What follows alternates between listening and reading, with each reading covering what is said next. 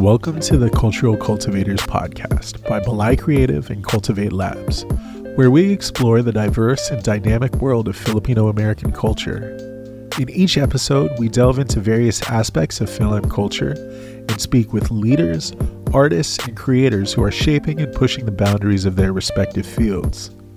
If this is your first time hearing my voice, my name is John Reyes. I'm the co producer and editor of Cultural Kultivators. This is a very special episode where our host, Nicole Salaver, reflects on 20 episodes of this podcast with her mentor and the very first guest of this podcast, Dr. Allison Tintiangco Cubales. Before we get into it, at the beginning of every interview, Nicole invites the guest to call in an ancestor to ground the conversation. For today's episode, I would like to call in Reynaldo Timosa Navocio Jr also known as Mr. Ray. He was a proud father, son, uncle, brother, and friend. Professionally, he was a talented producer, MC, filmmaker, organizer, and a pillar of San Francisco's Filipino American creative community. Underneath Us is a production from his 2020 release, Wonders and Mysticisms, where his liner notes remind us let your actions be prayer. Let your creations be prayer. Let your exchanges be prayer. Let your life be prayer. And let all your prayer be powerful.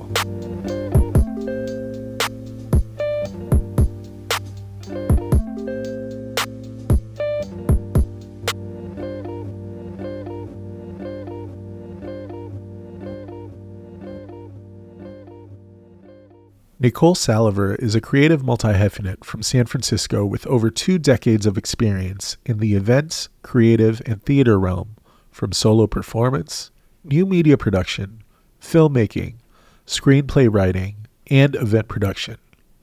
Her full length solo show, Forgetting the Details, has captivated audience from New York to San Francisco.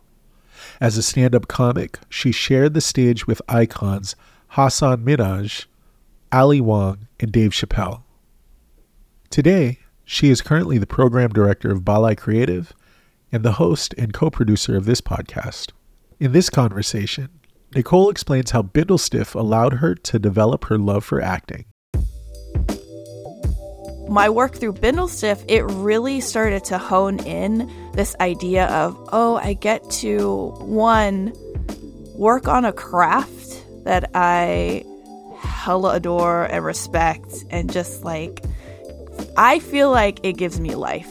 And there's something about being on stage as an actor that you feel this exchange of energy with your audience and it's not just an ego thing. Yes, of course when they clap or laugh or, you know, feel emotional when you're being dramatic, your ego is like, yeah, that's cool. But there's something on a spiritual level that I felt as an actor that I really connected to people in the audience. It's like this exchange of energy that I've only felt when I'm acting. Also, in this conversation, Nicole reflects on her experiences hosting and producing this podcast. She describes how her time in New York shaped her as an artist, and how directing and writing for her cousins, aka bossing her cousins around, led her down this path of creating. You can find Nicole on Instagram at Kindred Kapwa. Hi, Nicole. Hi, Ate. I know I keep calling you Ate, and I have to like train my brain to say Dr. Allison Tintiangco Cubales. Wow, this is a weird way to start this podcast, but you really don't ever have to call me that. I mean, it's already endearing enough to be called Ate. You can call me Allison if you want. I don't want it to be like you have to say doctor. I've never forced anyone to do that except people who oppress me. I love that. okay, let's go ahead and get oh. started. This time, I get to interview you. Yes. I'm so, so thrilled to do this. And I feel really honored that I get to be the one to do that. To be able to see you for who you are and why you do what you do, and to be able to share that with the world is amazing. And I'm very, very excited to be the one to be able to shepherd or steward you into that conversation. But we're going to begin just the way you began with me by asking you for this podcast, this specific episode, who are some ancestors that you'd like to bring into our dialogue? Thanks, Ate. I first want to just show you so much gratitude. It really was because of you and your Filipino American literature class that I'm doing things like this. So it is a complete full circle moment. And I know I've said this a billion times on this podcast, but we love a full circle moment on here. So to answer your question, Ate, I want to call in my uncle Patrick Salaver, who without him, I also would not be here doing anything with media, art, or activism. And my father, Max Villanueva, who, you know, pushed me to continue to do art, to not work for the man, and, you know, to fight the oppressor. To not work for the man. I love that. That really is the language of that generation, both your uncle and your dad. And I want to thank both of them for a couple of things for building, you know, building a community, building a movement in which we actually get to live the benefits of that movement, the Third World Liberation Front, Third World Liberation Strike, and you know the result being the birth of ethnic studies. I also want to thank your dad for giving you lots of material to do your work. yeah. I do remember a show that you created many, many moons ago that really centered your dad's experience. And I didn't know your dad well, but I learned about your dad through you.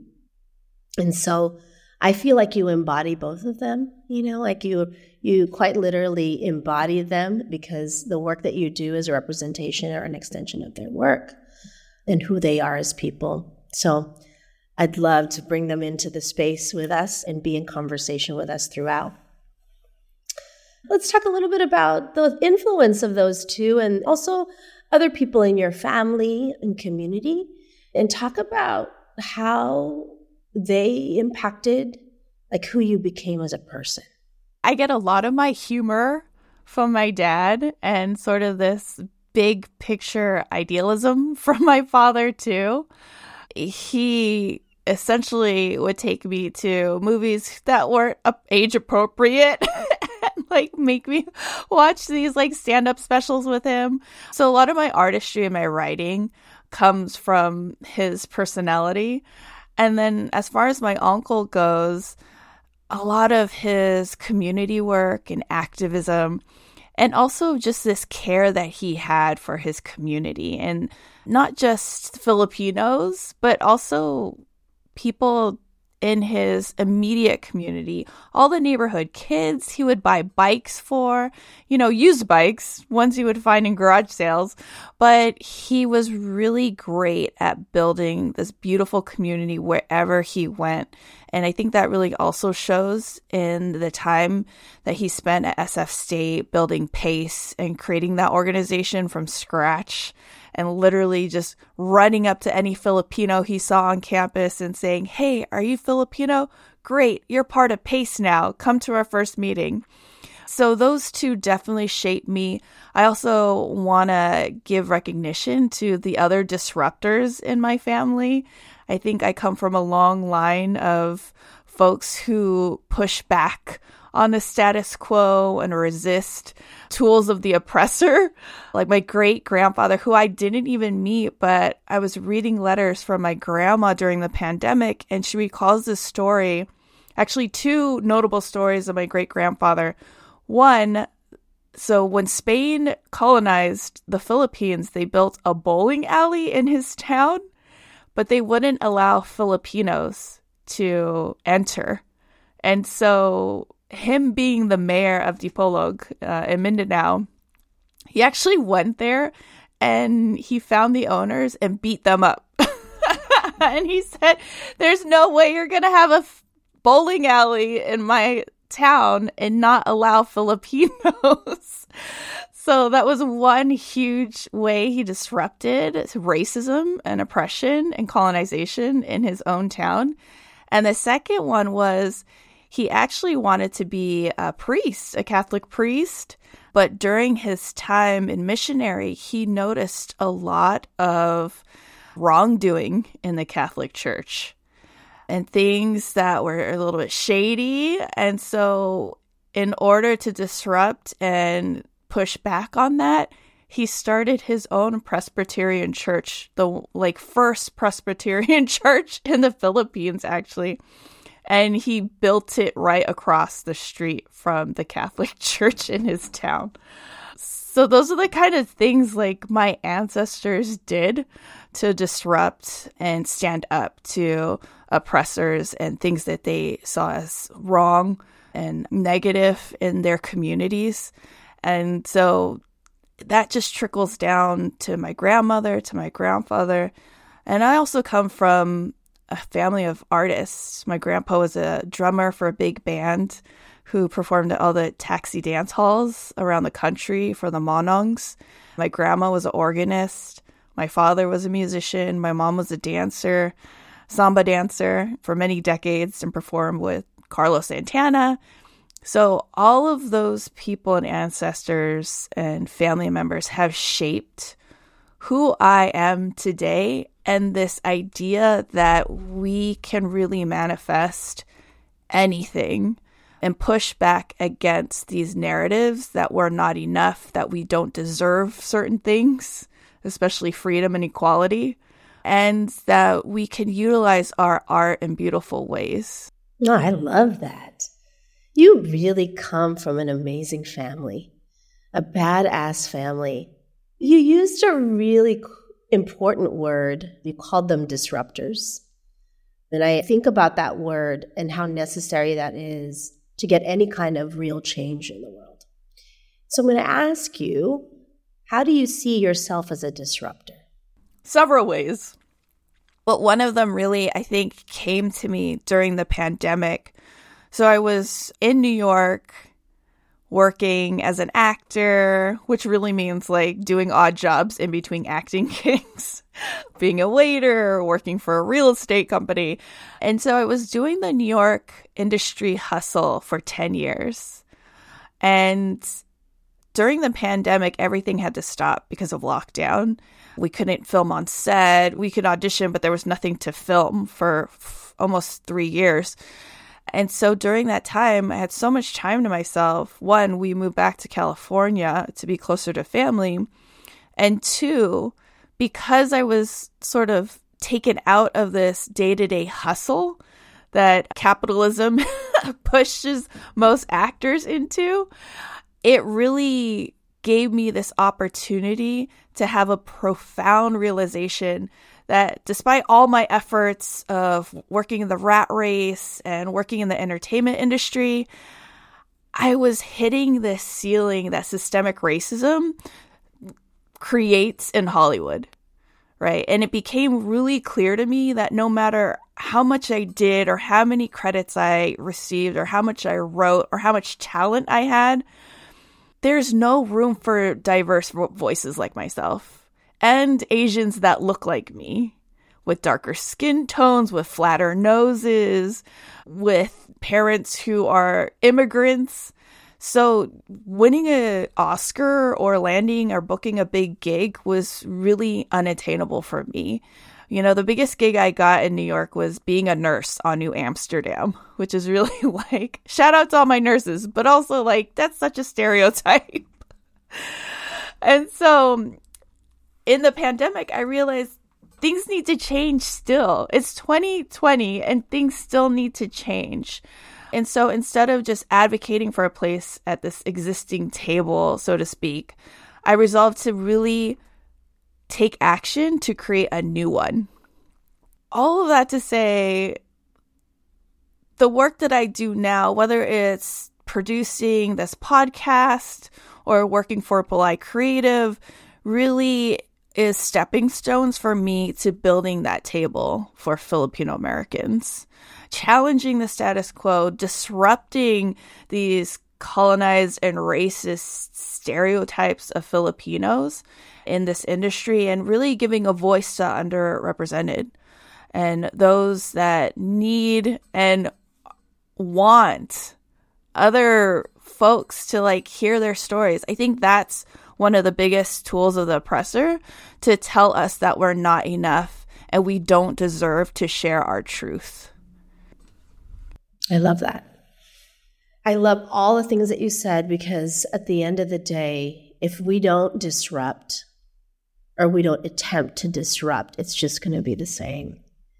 So, this building the table, well, that's one of my metaphors all the time. Like, you know, like if we can't get a seat at that table, we got to build our own. And so, what's this table? Like, what's this table look like for you? What are you building? Like, beyond, and I, we're going to talk about this podcast, but beyond the podcast, like, what's the big goal? What's the end goal? Again, it's like this big picture idealism that I have rooted from my father, but you know what? Go big or go home. for me, the table looks like many things. The table looks like a space for our people to create in ways that aren't stifling and restrictive. The table is healing generational trauma and ancestral trauma that was like caked into our patterning since I don't know, thousands of years ago since colonization even started in the Philippines.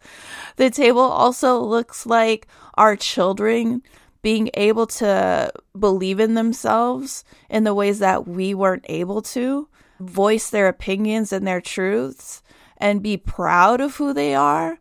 Unlike my mother's generation, where they had to assimilate and not even learn their own language because of racism here in America. And the table also, for me, just looks like a safe space for folks to make mistakes and create and maybe it looks messy to create what they want to create, but you know what? That's just art. Like it gets to be messy and it gets to be beautiful and it gets to be everything in between. So, not stifling that either. And really working with our ancestors. I think that's one of the biggest lessons I learned in the past 10 years in my decolonization journey and re indigenizing journey is working with my ancestors is not evil. it's not like me working with the devil. It's me working with people that have come before me and understanding and celebrating their wins, their lives, their sacrifices, their struggles, and knowing that I stand on the shoulders of giants. You do. You definitely do. Your family and community, you know, like you definitely stand on the shoulders of giants. I got some random questions we're going to slow it down just a tiny bit. What episode of New Amsterdam did you play a nurse? Do you remember what season? Oh, no, I don't remember, but I think it was like season two or three. I'm in a lot of those You'll see me constantly walking down the halls, treating patients. I remember one of my favorite episodes to film Lucy Liu was directing. So I'm sure you can find that on IMDb, which episode number, but Lucy Liu was directing. And, you know, at the time I hadn't yet stepped into my role as a filmmaker. So I was just acting and writing. And so I was like literally following her around set like a lost puppy or fangirl, like watching her every move as a director, like, oh, what is she going to do here? And what I loved about her way of directing because she's an actress. She really knew how to speak to the actors. And they have consultants on there, you know, talking about the medical language, vocabulary that the actors need to have. But she really spoke to the actors in the way that they could understand instead of like typically directing them and say this line this way. She knew how to speak to them in order to really respect their craft. And that's what I really enjoyed about working with her and watching her. And she was so lovely and very gracious. And, you know, on there, you're not supposed to ask for pictures and stuff. So I didn't, but I did talk to her a little bit in between setups. And she was so nice about it. And she's just been in the game for so long. It was really like nice to see someone who I respected as a young actress in the 90s now directing me and New Amsterdam. Lucy Liu was a thing. yes not just a person, but a thing and a moment for many of us when we saw her on the screen, you know, and when we saw her, you know, like play these roles of not just being just, you know, like submissive. Mm-hmm. So, yeah, Lucy Liu is a thing. What is it like being an actress? And what draws you to want to continue to be an actress? I know that it's very different now, you know, like you're doing different things, but something drew you to wanting to perform to be an actress. And what was that? The very first time I acted in anything before like school plays or musicals was actually my uncle Pat, the one I spoke about before. In the 90s, he had this huge VHS camcorder. You know, the ones that weigh as much as a watermelon. yeah, you literally had to like rest it on your shoulder because it was so big. And he noticed one summer because I would spend all my summers there. My mother was a single mom. In order for her to work, she would ship me down to LA to be taken care of by my uncle Pat and hang out with my cousins. And one summer, he noticed that we were bored. And so he said, You know what? This summer, all of you have to either create your own television station meaning like commercials, shows, music videos, or I'm going to put you to work in the backyard and you're going to have to weed all of it. And of course, you know, like, uh, is it manual labor that we're going to do or just mess around with Uncle Pat's VHS camcorder? so we opted to make our own television station channel. And we, I went into it. Like sometimes my cousins didn't want to record, but I would be writing sketches, music videos, reenacting like Whitney Houston music videos, Aladdin, everything and anything. And I remember having so much joy from it. And my cousins got bored, I think, after the second week. But like that whole summer, I was creating. And that was the thing that really like ignited inside of me. You know, I, again, my both my parents are artists. My dad's a musician, my mother is a dancer, and they really wanted me to do those things. I remember being a kid, like going to dance class, ballet, tap, jazz, going to painting class because my dad's also a painter, picking up the flute, the piano, doing the piano, and I hated all of it. But it wasn't until I started creating sketches and writing and acting in those things that I felt, oh, this is the thing. This is my art form. And so from then on, it was just like this inner passion that was on fire in me. And soon, you know, I was auditioning for school plays, and then college came around, and I was in the PCN. Anyone that goes to college in the Bay understands what that means Filipino Cultural Night. And then I also found out about Bindlestiff during my days at SF State because of you and the other professors. And so my work through Bindlestiff, it really started to hone in this idea of, oh, I get to one, work on a craft that I hella adore and respect and just like I feel like it gives me life. And there's something about being on stage as an actor that you feel this exchange of energy with your audience and it's not just an ego thing. Yes, of course when they clap or laugh or you know feel emotional when you're being dramatic, your ego is like, yeah, that's cool. But there's something on a spiritual level that I felt as an actor that I really connected to people in the audience. It's like this exchange of energy that I've only felt when I'm acting. I'm also really a shy person and introverted, so for me to become a character just feels so much better than being myself on stage, and it's really weird. I think that's a trip that you say you're shy and introverted. I don't see you that way even from the beginning, having you as a young student, I didn't see you that way. But then sometimes those things live with us, you know, like we're like, okay, the energy to be able to talk to somebody, the energy to be able to create relationships, the energy to get on a stage, you know, like that's all amazing and very hard sometimes when you see yourself as being shy. I loved the journey I'm really trying to not ask you a hundred more questions about the journey, but I want to ask you how you end up in New York. Mm. Even though my parents were artists, there was still this messaging and conditioning from both of my parents that you cannot make money being an artist. you have to have a full time gig job, nine to five, and then you can be an artist on the weekends. you know, like you could be a more like a hobby. And I think that's what happens a lot to creatives here in San Francisco Bay Area. It's a great space to hone your craft, but not really make money from your craft. And so my dream was always either moving to LA or New York. And I worked this nine to five, really stable nine to five in a nonprofit for seven years that I said I was only going to work for a year. And then I ended up like getting promoted and promoted. Soon I was like running the events and bringing in millions of dollars for this nonprofit. And I was doing all my art on the weekends, doing stand up at the punchline whenever I had a free night to do it.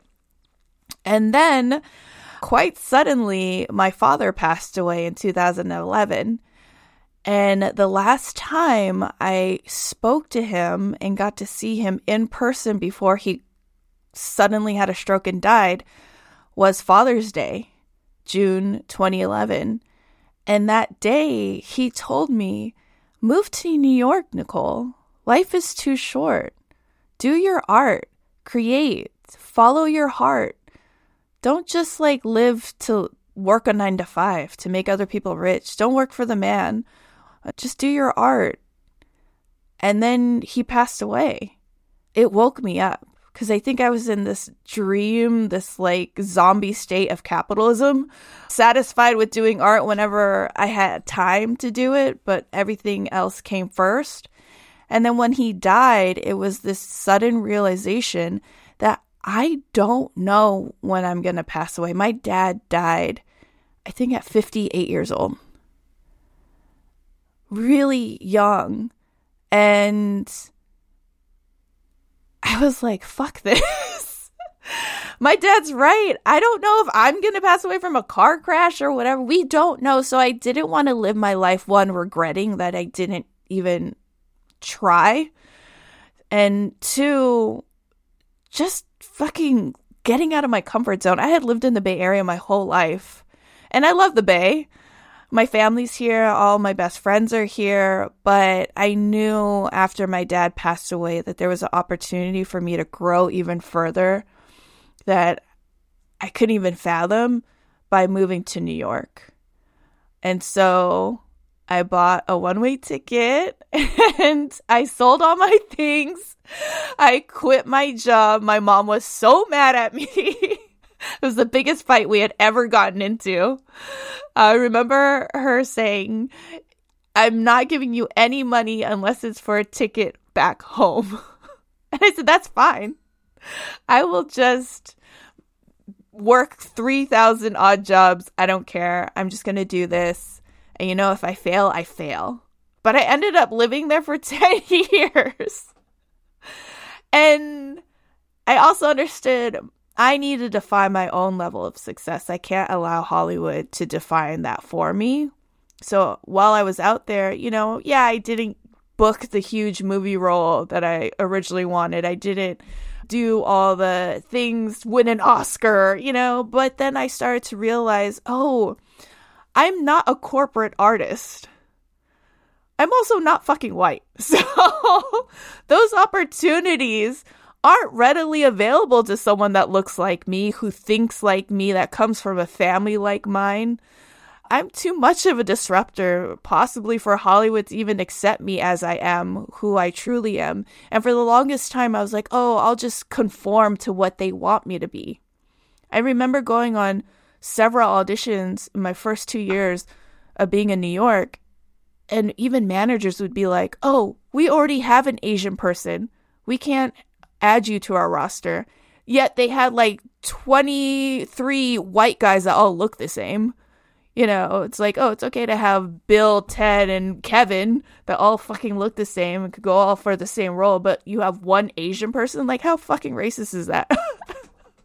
That's not even, we're not even the same kind of Asian. and so my dad's death really was the catalyst for me to, one, go for my dreams, and two, gave me permission to stop living a life for others and really start to define what my level of success is. I learned so much through that transition in my life.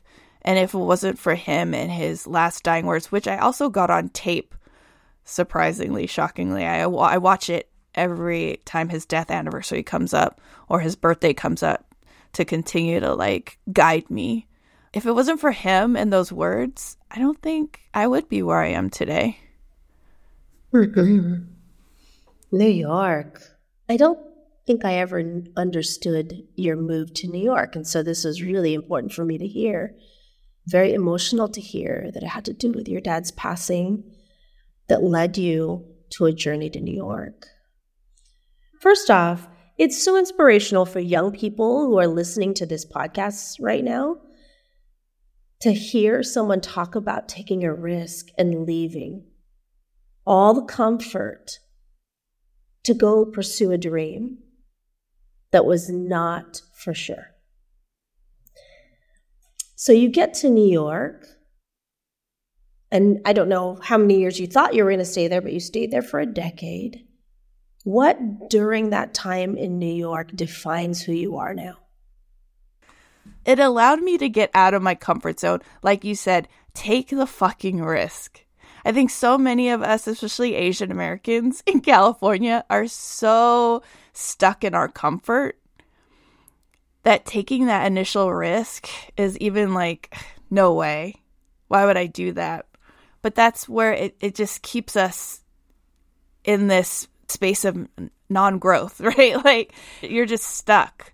And I realize that now living in New York for 10 years. One, I struggled. I struggled so much those first three, four years. I was working three odd jobs. I didn't have any family in New York. I didn't have a support system in New York. I didn't have jobs lined up for me. You know, I didn't have connections in that way. None of my family members were actors or writers or in the industry. So I didn't have that safety net when I moved to New York. And so I had to work three part time jobs. I had to be a waitress for the first time, which I highly suggest for any young person. you learn so much about yourself and humanity by being a waiter. It was a cupcake cafe and bar called Sweet Revenge. Wow. Yeah. That's a cool name. um, and I met such interesting people. You know, Louis C.K. would come in there, Claire Danes. It was in the West Village. So a lot of celebrities live in the West Village. A lot of comedians work in the West Village. And so would be waiting on celebrities all the time. Uh, so it was really interesting in that way. Not only is it making me resourceful and having to like strengthen myself and overcome all these like struggles because you don't own a car in New York, you're having to commute through snow, you know, you're buying groceries by just what you can carry. You're freaking doing your laundry outside of your building in the rain. It's like all these things that build character, right? That you don't realize until you leave home. so, not only am I building character, but I was also close friends with a celebrity during that decade I was in New York. And so I had access to green rooms to events to other people, celebrities that with kind of like mind blowing experiences. So I remember one time dancing with Tyson Beckford during New York Fashion Week. And also having drinks with Jessica Alba and her friends during that same week. It's just the kinds of things that happen in New York are just these magical, epic experiences that I'm sure your daughter is going to start to manifest for herself in New York. And that's the thing about New York. San Francisco is a beautiful place to hone your craft, but New York, once you know you kind of go through the hazing phase of New York City, she just opens her doors to you. And she's like this magical auntie that's like, What do you want? Okay. Wow. Here. I love that. I mean, actually, our first summer trips to New York for New York Dance Alliance, I'd hit you up. I called you, we hung out. ate at some pretty good restaurants, you know, and uh, to me, I was watching you enjoy yourself. I mean, I didn't see all the struggle because I didn't, you know, I didn't do laundry with you, but like I I remember going, "Oh, Nicole's having a good old time here in New York." I didn't think you were going to come back to the Bay. You were a New Yorker now. I'm thinking about the things that you described, the things that created character. Is there a moment or an event or a situation in New York that inspired you to become who you are today? Yes. I mean, there's many. One of the biggest acting gigs I got was this really weird industrial. Industrial meaning it's not for public consumption. Um, it's for either a corporation utilizes the footage and the media for their own corporate needs or they use it for other things. And so I booked this industrial. I was one of the main people in the show. They called it a show. is a comedy show and they send it overseas so that people can learn English from it through a company called Wall Street English. And we had to film 60 episodes, half hour episodes, six zero. So essentially, like five seasons, five or six seasons of the show, all within a year. So it was like the Olympics of acting. I had to literally memorize 30 pages of script every night. I had stopped drinking. I became sober. I didn't go out for that year. it was like, okay, I need to focus. And if you fucked up on set or you did not memorize the right line, oh, you would hear it from the producers. People got fired all the time on that show because they weren't memorizing or saying the lines correctly. And so, because I was one of the leads, I had some kind of cushion. Like they couldn't just fire me after one fuck up, but they definitely gave me a stern talking to and deducted pay. I also had to deal with a director who was sexually harassing all the actresses and pitting them against each other on set. And so I had to not only learn a lot because it was like the Olympics of acting and memorizing lines, but I learned a lot about on set dynamics and what it's like to work in a hostile work environment and not have the power to do anything about it. Because it was an industrial, you know, it's not under SAG worker rights. so I, there was no one to tell about because the producer was his friend. So there was no one I could tell about the sexual harassment that he was giving all of us actresses, especially the leads. So I learned a lot through the industry through that experience. I also learned because I'm now going into filmmaking how I want to create environment on set, how I want all my sets to be a safe space. And I also learned just as a woman of color the importance of like fuck that. You know, like I think now if I was in that situation, I would just quit. but because I was like young and hungry for work, I went through it and I remember being on set and having to push the tears back because so much of the crew relied on me being on and being on top of my work. And it wasn't just this director, but I was friends with a lot of the crew members. And so I remember you know, before we would go into makeup and hair and wardrobe, being on the set and meditating and praying to God that this opportunity, no matter how shitty it was this year, would open me up to something even bigger and better. I don't know what that would be, but praying that I was here for a reason. Fast forward two, three years later, and I get this brilliant idea because it's a industrial to hit up the head of Wall Street English, these the people that actually bought this show and are now using it in countries all over the world, 29 countries all over the world, to hit up the corporate office and offer my services as one of the lead actors and visit the different Wall Street Englishes around the world as Kay from Wall Street English because they're literally watching me every day in in this show for 60 episodes. And they said yes. And so in 2018, they paid for my world tour to go all over Korea, China, Vietnam, Thailand, Singapore, Hong Kong, France, you know, I went all over the world on their dime and I got to meet all my fans. It was freaking mind blowing. I got to see, like, I have billboards of myself up in Thailand. There's cutouts of me in Korea in the mall. You know, I had like fans in China recognize me in the bathroom.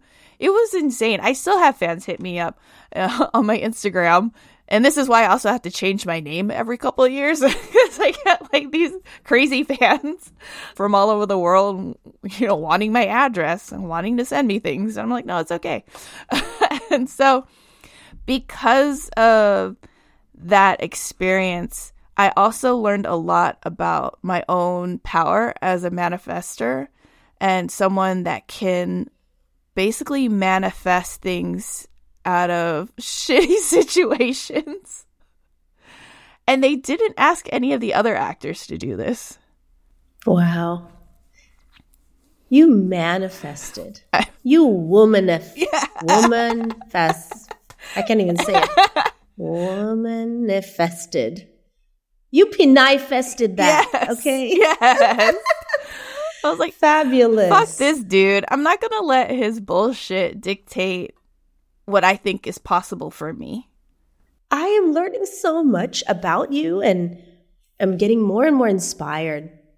And I'm thinking about this idea of manifest. And we, we talked a little bit about this before we got on the episode this idea of manifesting, which I think is funny because I totally thought you were talking about the manifest show. and you're talking about real manifesting. I have a feeling that you manifested most of your life manifested the opportunities absolutely. Probably manifested the journey in some ways and, and every time you got a chance to actually see your power you manifested. And then you manifested this podcast. You made it happen. So where did this all come from? What is the origin story of the podcast we came back to California during the pandemic because if you remember in 2020, March 2020, New York City became ground zero it didn't get this scary here in California, but it got fucking scary in New York where there were freezer trucks of dead bodies. People at our church were getting COVID and dying. My husband got COVID and he thought he was dying. I thought he was dying. And the hospitals were so backed up, they wouldn't even see him.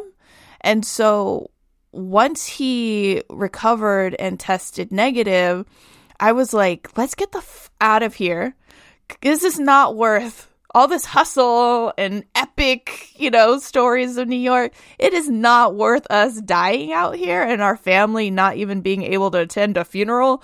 What if this gets to California and our parents die from this and we're stuck in New York because of the lockdown? Because at that time they were starting to ground flights and we're just like, forget it. Let's just leave. We literally left all our possessions booked a one way ticket back to California and spent all our time in lockdown, which was like three months in California with our families. And I remember that vividly because at the time, no one was wearing masks. People were like, oh, this is going to be fine. It's going to go away. and it really, again, gave me a pause and really gave me time to reflect on my life. Like, what am I leaving? Just a bunch of episodes on New Amsterdam, Wall Street English. I'm teaching people English. Great. But what else am I leaving? What legacy am I leaving?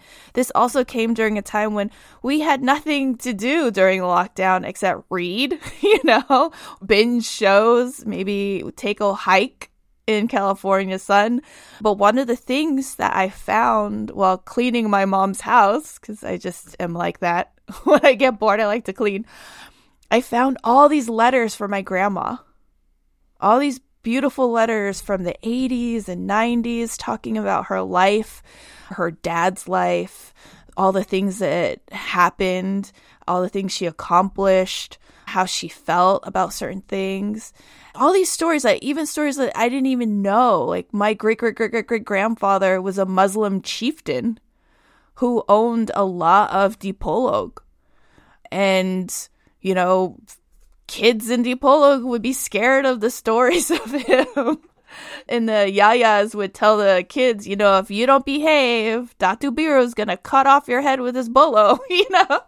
it was like wild stuff like that. I learned about my grandpa starting the first Presbyterian church and him, you know, fighting the people that own that racist bowling alley.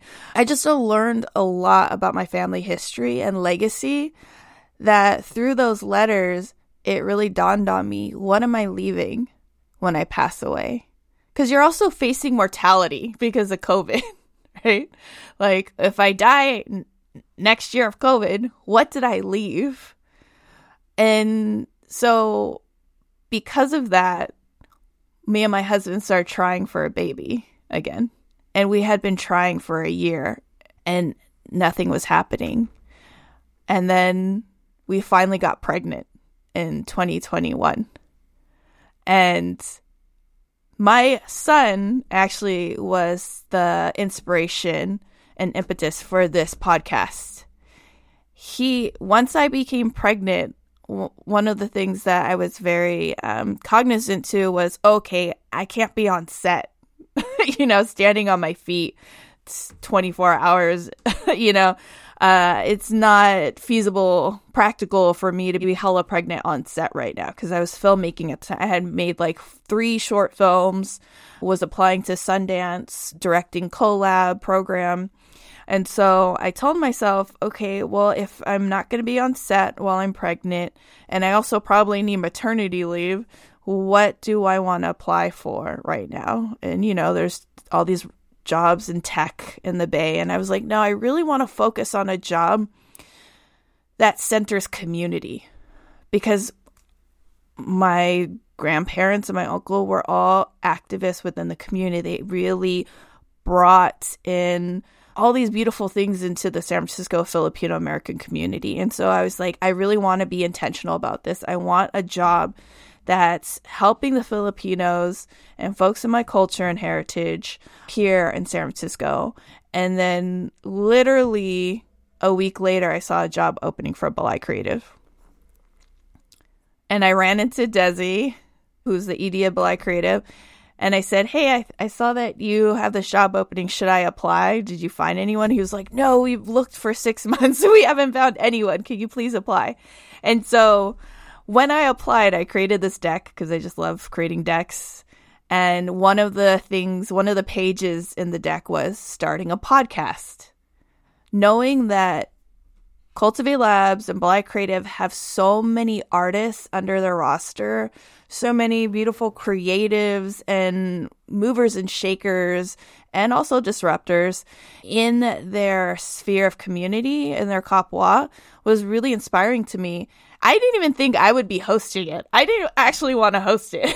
I just thought it would be a great idea for them to start their own podcast to have, you know, more of a virtual community for folks to come in to see what kind of work they're doing. And that's what I put in there in my um, application deck.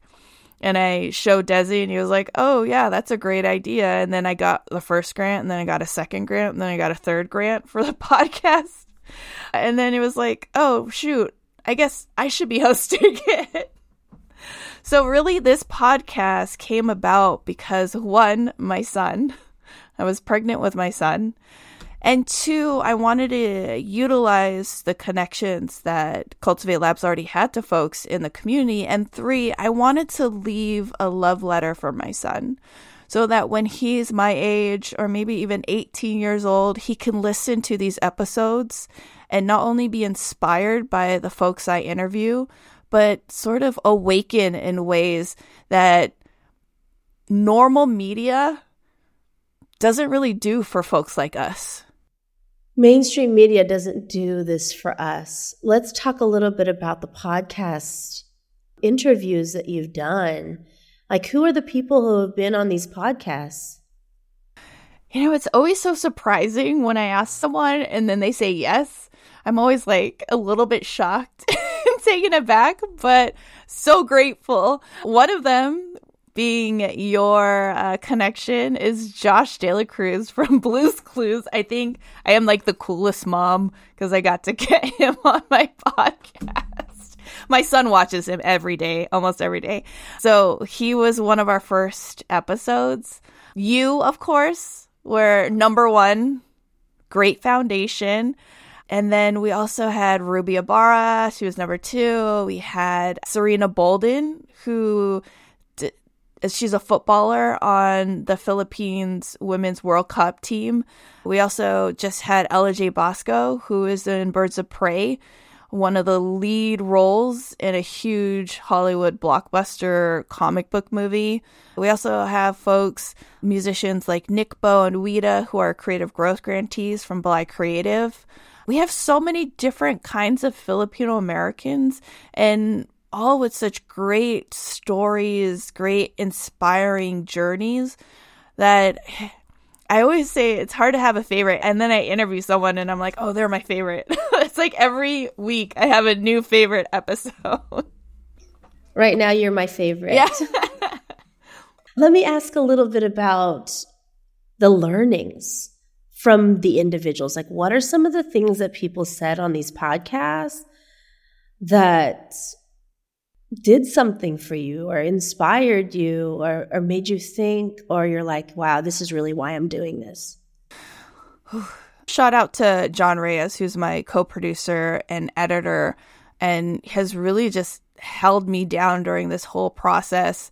You know when i first started this podcast like i said i didn't want to host it and i thought oh if i have a co-host it's kind of like this crutch.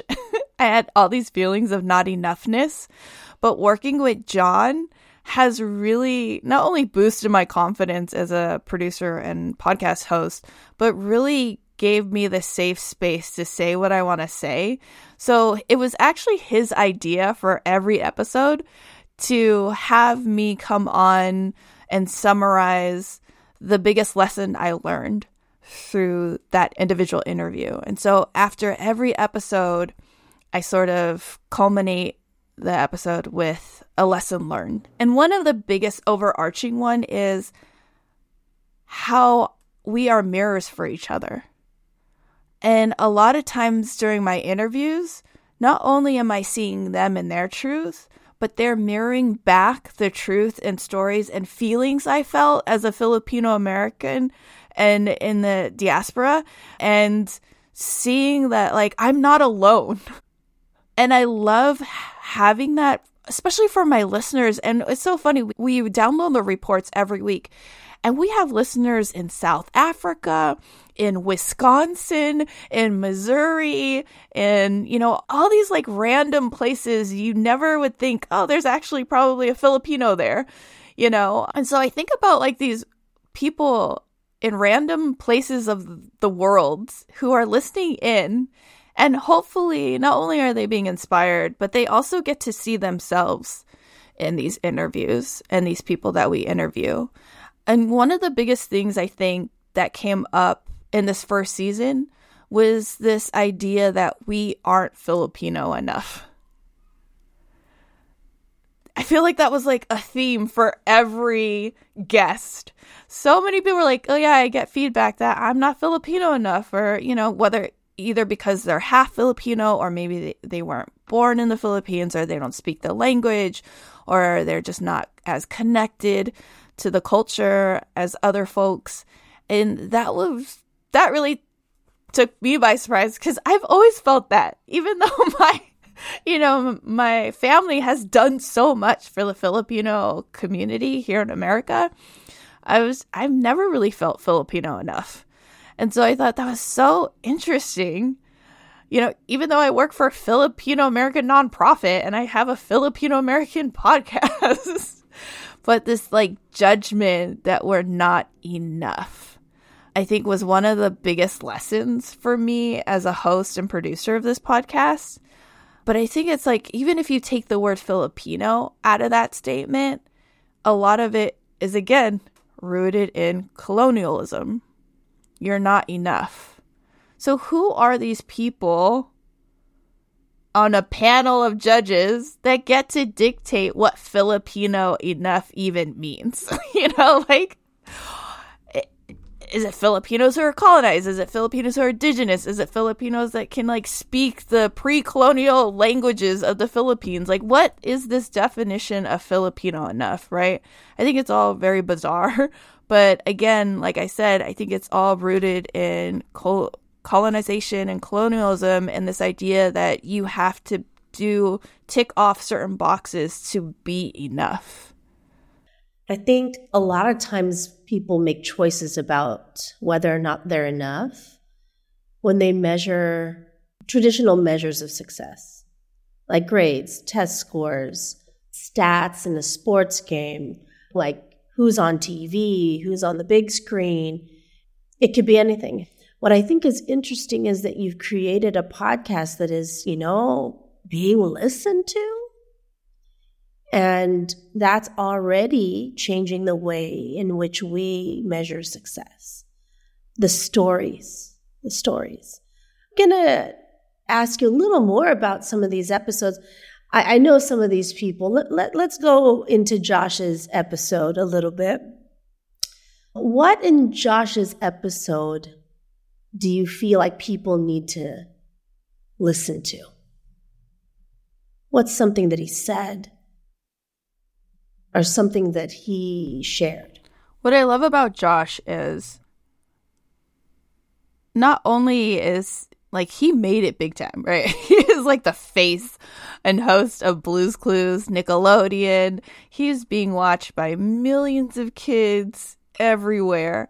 Um, but what I really appreciated about his interview was how humble he is. He is so humble and genuinely nice. And two, his understanding that he couldn't be where he is today without his community, whether that be his family, who literally sacrificed so much for his artistic work, or to his Broadway community and all of the actors that he's been in community with in New York. And so, him acknowledging that and seeing, like, you know, there's a lot of messaging about being an individual in America. And I feel like as Filipino people, it's all about tribe. we are a tribal people. And so for him to sort of understand that too with his success, I think was eye opening for me. Because a lot of American actors, or, or I would just say white actors, will say, Oh, yeah, I, I worked hard. And it was because I killed it at this audition. you know, but he really gave credit to the people that actually helped him with his audition for Blues Clues and took the time to coach him with his acting or singing. Um, and he shot out those people and give thank gave thanks to those people on our podcasts, regardless if they're listening or not. And so I appreciate that about him that he understood like this is a community effort. I wouldn't be here where I am today without all my success, without the people who've helped me be where I am, pushed me, inspired me, and quite literally like help me book this audition. And that's what I really liked about him in, in our interview together. Josh is so genuinely sweet. Yeah, I get a toothache. He's so He's sweet. So sweet. Um, I really appreciate, you know, like him and what he's able to inspire, you know, not just being um, the host of Blues Clues, but, you know, he was on Broadway for many yeah, years. He was in Aladdin. Um, he was in Aladdin, yeah. I want to ask about Ruby Ibarra because everyone wants to know about Ruby Ibarra. Like, what is something that Ruby said during her podcast that really sat with you, that moved you? that was another one that was like, this is my favorite one, even though it was like so early on. I love Ruby. I have so much respect for Ruby and, and the work that she's doing, especially her starting her own record label, Bolo. Shout out to Bolo Music Group. But one of the things I think that I left with was her idea of disrupting the racism in her industry and how when she first started, she had all this pressure, and she also did it to herself where she would change her accent to be more Amer- more American, less Filipino in order to be accepted in the music industry.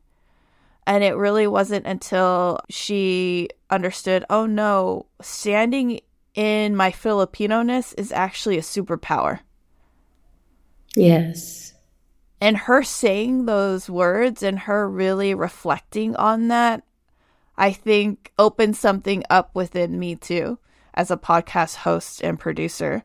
That, you know, yes, there's a bunch of Filipino podcasts, but I think oftentimes because of capitalism, we get stuck in scarcity and we're like, oh, if there's a Filipino podcast, then why would anyone listen to my podcast? like this whole crab mentality thing, like we have to be in competition with each other. But hearing her say that made me realize there is room for more than one Filipino rapper. There's room for more than one Filipino American podcast. And the more, the better. And that's what I love about Ruby. Again, it stems into community, right? It's her work as a rapper not only is about being who you are and unapologetically showing that to the world, but also raising the collective with you and inspiring other rappers. You know, so like during our interview, she was shouting out other Filipino rappers that she listens to um, which I feel like is such a beautiful thing because when you have a platform like you do, like Ruby does, it's a superpower to use it. You know, it's a privilege to use it, and I and she understands that, and she's so wicked smart. That's my East Coast coming out. she's hella smart.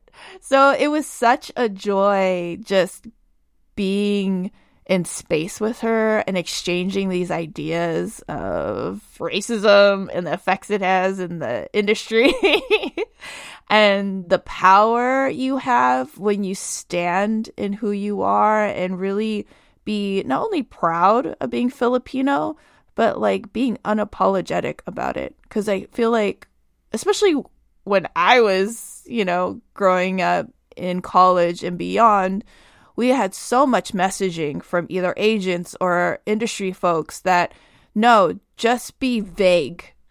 Just be, you know, multi ethnic vague. Don't say you're Filipino. You know, just be Asian or get rid of the accent, you know, or we already have one Asian. We can't rep you. There's so much racism that happens to us in the beginning of our careers. For her to like be really open and honest about all that stuff i think again is not only inspiring but it's powerful. She's just a powerful Pinay. And yeah i think that was the biggest lesson is stand in who you are and be unapologetic about it and also know like you're not creating art for these white people, you know? We're creating art. We're creating a table for folks that look like us, that maybe think like us, that want to see change and, and want some more disruption in this industry. So let's stop caring about what they think. Yeah, we're doing it for us and the future generations. Let's talk a little bit about future. Okay, if you could have anybody on this podcast, who would that be? And let's try to manifest it. Ready, set, go. Bretman Rock.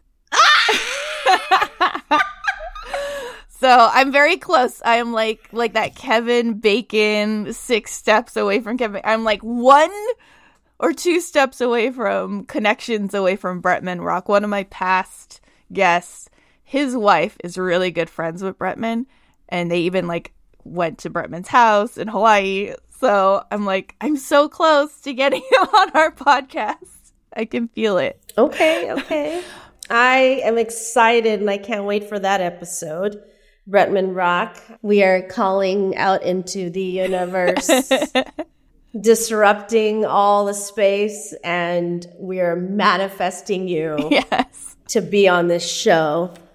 I love Bretman and I love like it's like speaking of disruptors, he freaking disrupts billion dollar industries all the time like the makeup industry the beauty industry you know media like he freaking said f you guys i'm gonna be who i am again unapologetically and y'all just catch up and the world loves him like he has such a huge following because he inspires folks to do the same and i think that's a testament to the kind of work that he does and who he is and the permission he gives other folks to be who they are unapologet- unapologetically and express themselves in however they want to. And that's what I love about him. And that's why I would love to have him on our podcast. And I would love for my son to be inspired by him. I love that. I am sure your your son is inspired by all these podcasters, but I have a feeling he's really inspired by you. Um, and so I'm really um, excited to see where he goes and how he grows in the world because he has all of this that you have literally, quite literally, set the table for. I'm going to do one last question. It's a, it's a full circle question since Nicole loves full circle questions. I'm going to bring us back to our ancestors. And I'm wondering what you think the ancestors think of your podcasts. What do you think your dad would say to you about these podcasts? And what do you think your Uncle Pat would say? You know, my dad was so funny. He was really emotional. I think my dad would cry. My my dad was this really emotional guy. And I'm an Aquarius, so I don't cry often. We have this like kind of stoic look to us uh, and energy to us, but I think my dad would be crying tears of profound joy and pride in the work that I'm doing right now. That I, I've ch- I'm choosing intentionally, quote unquote, not to work for the man, man, and to leave something for my son and continuing to do my art my way. I think when I first started uh, creating and being an actor, a lot of the stuff that I wrote and created was for Hollywood's acceptance. And in a lot of ways, he would say that, but he'd also be like, but do whatever you want, you know, get money however you want, man. I can't tell you how to do your art, you know, but I think he would be very proud on on how I have evolved as an artist and I continue to do it and also how I incorporate art in my son's life. And then I think my uncle I think he would just be he'd be smiling right now. He'd be listening to every episode. This is what I love about my uncle Pat. He was a musician as well. He played jazz actually that's how my mom and dad met they were in a band together and my dad and my uncle were in a band together jazz band in college and my mom met my dad at one of the college parties that they played at and so my uncle was always supporting me and my cousins in whatever art form we decided to do and even when i was like doing stand-up comedy and opening for comedians like Jo Koy or Hasan Minhaj or Dave Chappelle, my uncle was so proud of me. And he would consistently ask to like see tapes of my work or where could he find things online to listen to. And he was always like that he was the kind of uncle that would like clip out newspaper clippings if there were any of me. And so I think he'd be listening to every episode and telling all his friends and the family about it, which is funny because I shared it with my family and I only think like I had not even my mom listens to every episode. not even my husband listens, but my uncle would listen to every episode. And what would he say? Again, I think he'd just be so proud. And one of the things that he like posted on my Facebook before he passed away was I knew you'd be a star and you're doing it and I'm so proud of you. So I think it would just be more words of encouragement and more just like keep stepping into your greatness, Nikki. You got this. Keep going. Don't stop. Thank you. Thank you so much, Nikki. I appreciate you and love you so much. Um, this was a beautiful episode. And I'm really excited for the world to hear you and the ways in which you have become a disruptor and use this podcast to disrupt all kinds of ways in which we've been oppressed for generations. I will say that we would not be here if it wasn't for you. Period. Thank you. Thank you. One of the ideas I wanted to center from this conversation was the importance of storytelling. In the conversation, we learned how Nicole's relationship to this idea evolved when she found old letters from her grandmother while cleaning her mother's house. And she's reminded that documenting and archiving our experiences have value, even when we can't immediately see its effects. What a powerful reminder, especially today as our culture is conditioned to determine value through likes and reposts, that what we create is ephemeral. We never truly know how or when things are going to hit. 40 years after they were written, those letters inspired a shift in Nicole's professional journey and led to the inception of this podcast, where our host hopes that these conversations can one day inspire similarly for her son.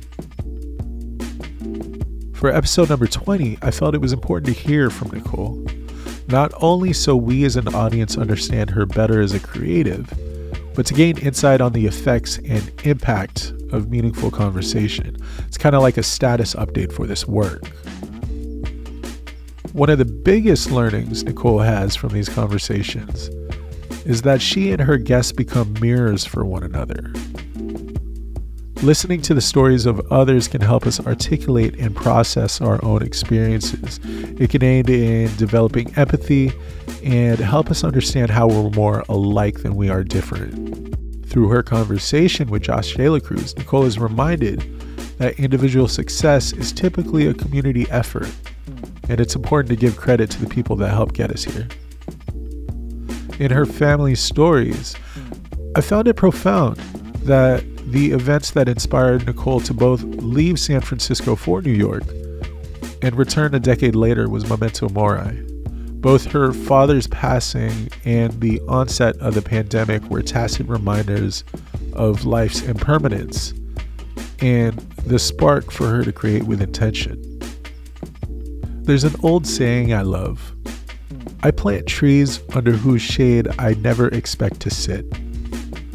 I feel that encapsulates the work that we're doing here at Cultural Kultivators. On the production side, Nicole, Iggy, and I never truly know how these episodes are going to be received. We just kind of just put it out there. But we continue with the work with the intention that it'll have a life beyond us. It's an offering and we feel grateful for the opportunity to present these stories. You can find Nicole Salaver on Instagram at Kindred Kapwa. This episode of Cultural Kultivators is hosted by me, John Reyes, and a special thank you to Dr. Allyson Tintiangco-Cubales for conducting today's interview. Stay in touch on Instagram at Cultural Kultivators or you can follow me at Stank Palmer. This podcast is co produced by Balay Kreative, Kindred Kapwa, and myself, and is a product of Kultivate Labs.